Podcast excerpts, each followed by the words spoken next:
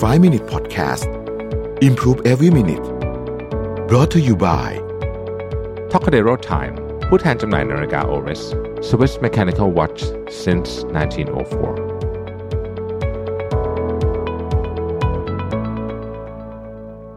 ในช่วงสองสปีที่ผ่านมาเนี่ยนะครับก็ถือเป็นยุคทองการค้าขายออนไลน์เลยก็ว่าได้นะครับ ไม่ว่าจะเป็นการขายสินค้าหรือว่าการสร้างตัวตนให้กับ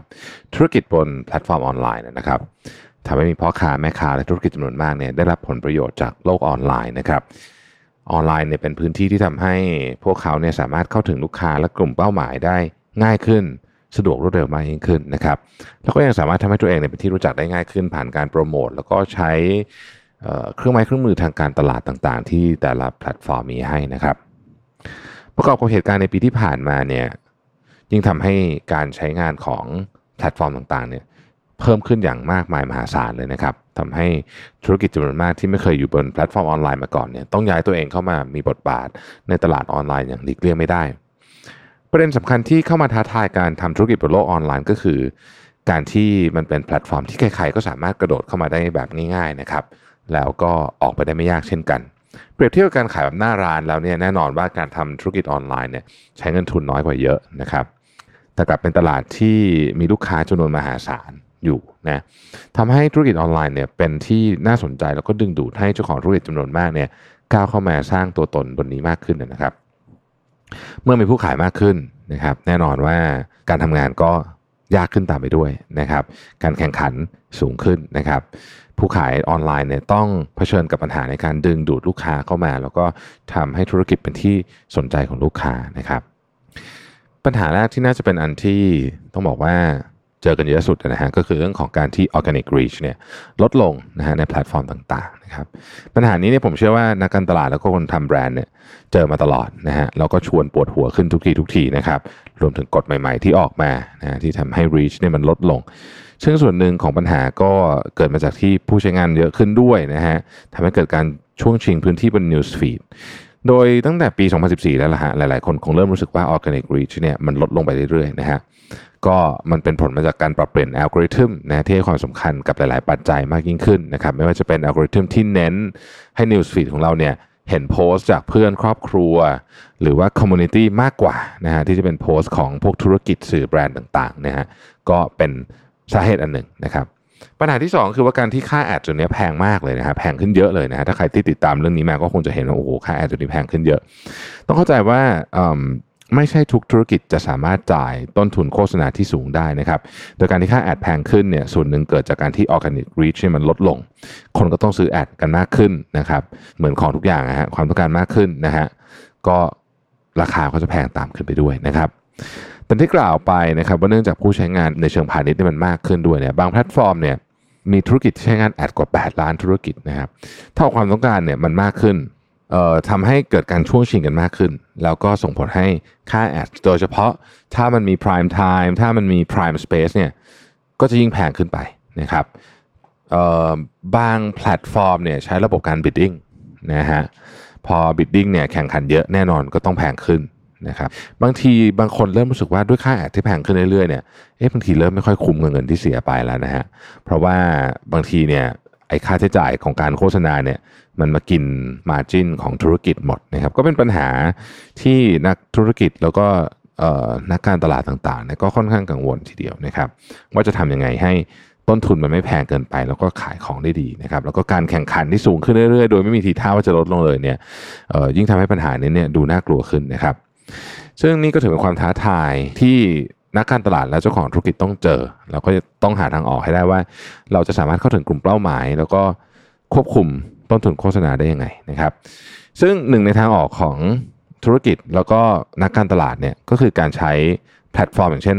Line Ad แพลตฟอร์มนะฮะซึ่งเป็นอีกหนึ่งช่องทางในการทำแอดที่ไม่ควรมองข้ามเลย เพราะในปัจจุบันนี้เนี่ยฮะถ้าเราลองไปทางไหนเนี่ยก็แน่นอนว่าคนใช้ Line เยอะมากนะฮะ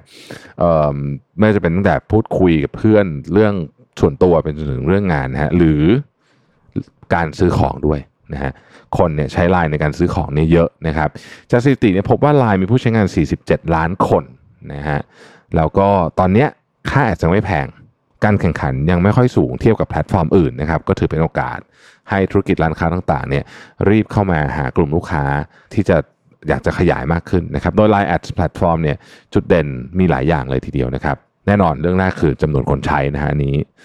มหาศาลมาก 47 ล้านนะฮะแล้วก็ยังเป็นแพลตฟอร์มที่มีหลายเจเนอเรชันด้วยนะฮะมีคนที่เป็นผู้ใหญ่ก็มีเด็กก็มี นะครับวันวันหนึ่งเนี่ยนะฮะมีการเก็บสถิติมาว่าคนไทยเนี่ยใช้เวลาอยู่บนไลน์เนี่ยประมาณ 63 นาทีนะชั่วโมงนิดๆนะครับสองคือการที่ธุรกิจต่างๆเนี่ยสามารถที่จะเลือกวัตถุประสงค์แคมเปญได้ถึง 6 วัตถุประสงค์นะครับตอบโจทย์ทุก Marketing Funnel ได้อย่างครบถ้วนนะฮะสามารถปรับแต่งกลุ่มเป้าหมายตามที่ต้องการไม่ว่าจะเป็นเพศอายุพื้นที่การอยู่อาศัย ระบบปฏิบัติการความสนใจของกลุ่มคนที่เราอยากจะให้เข้าถึง โดย การวางพื้นที่โฆษณาจะเป็นหน้าที่ของ Line ที่จะกำหนด placement ให้โดยอัตโนมัติ ซึ่งจะเลือกจากพื้นที่ที่มีประสิทธิภาพที่สุดให้กับแคมเปญของนั่นเอง จากข้อมูลแล้วเนี่ยโฆษณาของ Line เนี่ยจะเข้าถึงผู้คนมากกว่า 2,500 ล้านครั้งต่อเดือนนะครับผ่านทางหน้าแชท Line Timeline Line Today แล้วก็ช่องทางใหม่อย่าง Line TV แล้วก็ Wallet Tab ด้วยนะฮะ นอกจากนี้เนี่ยนะครับเราต้องอไม่ลืมนะครับว่า Line เองก็เป็นแพลตฟอร์มที่ร้านค้าเนี่ยใช้ติดต่อกับลูกค้าผ่าน Line Official Account อยู่แล้วนะฮะทำให้เมื่อร้านค้านั้นเนี่ยทำการโฆษณาบน Line ข้อมูลมันลิงก์กันใช่ไหมฮะก็ทำให้การยิงแอดในแม่นยำมากยิ่งขึ้น มาทำ Custom Audience ต่อได้ แล้วก็ข้อมูลจากการยิงโฆษณาสามารถลิงก์กับไปที่ Line Official Account เพื่อทำการตลาดแบบ CRM ที่เราคุ้นเคยกันได้เช่นกัน รวมถึง placement มีปุ่ม call to action ทำให้ลูกค้าสามารถเพิ่มเพื่อนติดต่อร้านค้าได้ทันทีนะครับ แล้วหลังจากนั้นเนี่ยการคุยแบบ one to one นะคุยกันสั่งของถามราคาถามไอ้นู่นไอ้นี่ สีไหนดีนะฮะ ก็เป็น conversation ที่ personal มากๆนะฮะ personal มากๆที่บางทีเนี่ยการขายแบบ e-commerce ดั้งเดิมเนี่ยยังทำไม่ได้ด้วยซ้ำนี่นะครับ นี่จะเป็นสายที่ทำให้ Line Ads Platform เนี่ยเป็นเครื่องมือการตลาดที่ครบวงจร แล้วก็ยังเป็นแพลตฟอร์มใหม่ที่ร้านค้าและธุรกิจต่างๆ น่ากระโดดลงไปเล่นอย่างมากเลยนะครับ โดยเฉพาะใครที่เคยยิงแอดบนโซเชียลมีเดียอื่นๆมาก่อนเนี่ยนะฮะ Line Ads Platform มีความใกล้เคียงกัน ซึ่งตอนนี้มีหลายแบรนด์เข้ามาใช้แล้ว ตั้งแต่แบรนด์เล็กแบรนด์ใหญ่แล้วก็ Luxury แบรนด์ก็มีนะฮะอย่างที่ผมเห็นก็จะมีรถ Volvo นะฮะเอ่อ Dior นะครับเอ่อบริษัทนเข้าเครื่องสำอาง Elcaนะฮะอาหารเสริมก็มี Wing White นะฮะแบรนด์ SME อย่างน้ำพริกรุ่งเจริญอย่างเงี้ยนะฮะหรือแม้แต่บริการกำจัดปลวกนะคลินิกต่างๆนะครับเรียกว่ามากันแทบทุกวงการเลยทีเดียวนะฮะ ซึ่งนอกจากแพลตฟอร์มมีความน่าสนใจแล้วเนี่ยทาง Line ก็ยังมี Line Ads Platform Handbook นะฮะซึ่งเป็นหนังสือรวบรวมเทคนิคการทำการตลาด Line ที่ครบเครื่องมาก ๆ ที่จะมาช่วยให้คนที่อาจจะยังงงว่าจะทำยังไงนะฮะต้องการไกด์ไลน์เนี่ยอันนี้เป็นถือว่ามีประโยชน์มาก ๆ เลยทีเดียวนะครับ โดยหนังสือ Line Ads Platform Handbook เนี่ยนะฮะสามารถหาซื้อได้ตามร้านหนังสือชั้นนำทั่วไปรวมถึง C1 ด้วยนะครับหรือว่าช่องทางออนไลน์ก็เข้าไปที่ C1 My Shop นะฮะซึ่งเป็นอีกช่องทางหนึ่งที่สะดวกมากเลยนะครับ แล้วใครที่ฟังผมอยู่แล้วอยากเริ่มใช้งานเลยเนี่ยนะฮะก็สามารถเข้าไปที่เว็บไซต์